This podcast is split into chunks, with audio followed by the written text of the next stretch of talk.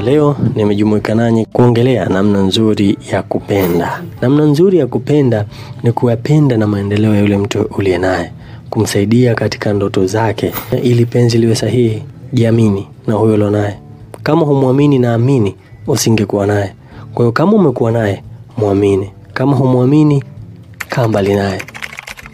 It's time to take your seats at the table of HW as we present ideas that matter, a catalyst for bold action.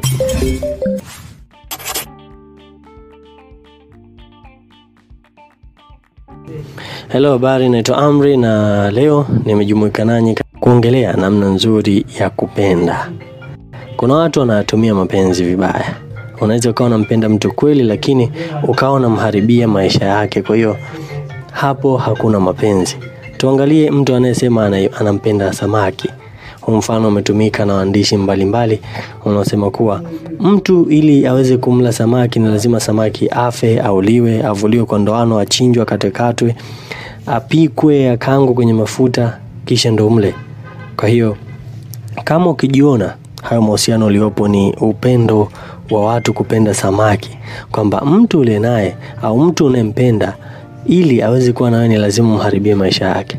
Yaani upendo mnaotumia ni kwamba unaharibu maisha ya mtu ili aweze kukupenda.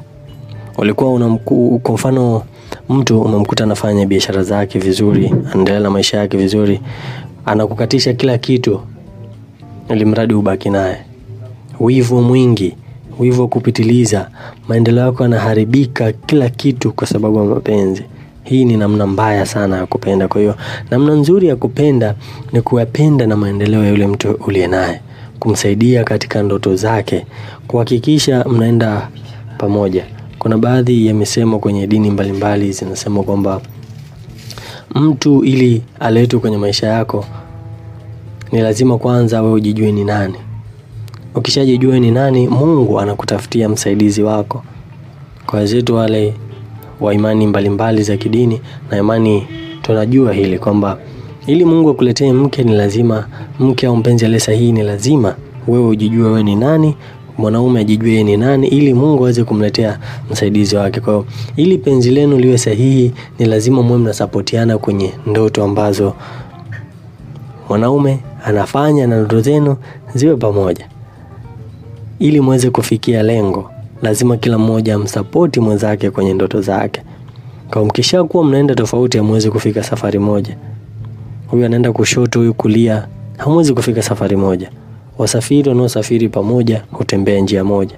Kwa namna nzuri ya kupenda ni kuwa kuwa na mtu ambaye anakusapoti katika mambo yako unayofanya, kwa sababu kwenye maisha kuna vitu vingi zaidi ya mapenzi.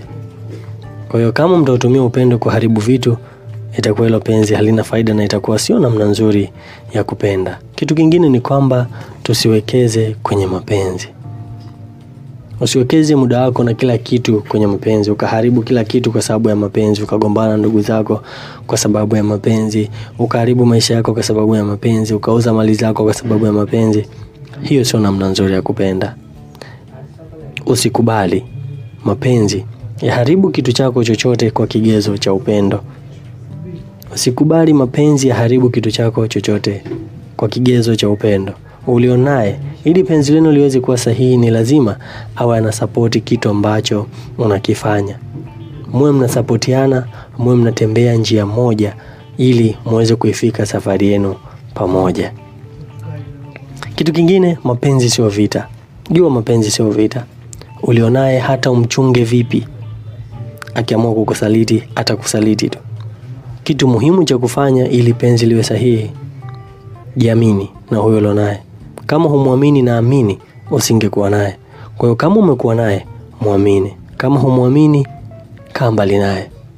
Kulikoni kuendelea kuitesa nafsi yako kila kukicha, kila kukicha, unaendelea kuumia, unaendelea kumchunguza, unapata tabu, unateseka, kumwacha uwezi. Hayo sio mapenzi, yatakuwa na kuharibia maisha yako tu. Utakuwa kila siku ni mtu wa kulalamika, kila siku ni mtu wa kuhuzunika. Kwa hiyo mapenzi sio vita. Uliye naye hata umchunge vipi, akiamua kukusaliti atakusaliti tu.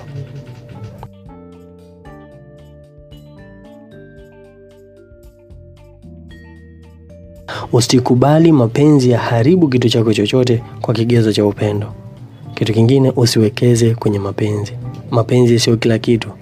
Jiulize kuwa huyu nile naye siku akiniacha nitaishi vipi? Je, akiniacha leo, nikiamka leo mapenzi yamekufa, nitabaki vipi? Kitu kingine, mapenzi sio vita. Hata umchunge vipi ulionaye, akiamua kukusaliti atakusaliti tu. Relax, kama unamwamini baki naye. Kama umekuwa naye na maana unamwamini. Kama humwamini achana naye. Jina langu naitwa Amri. Asanteni sana na Mungu awabariki.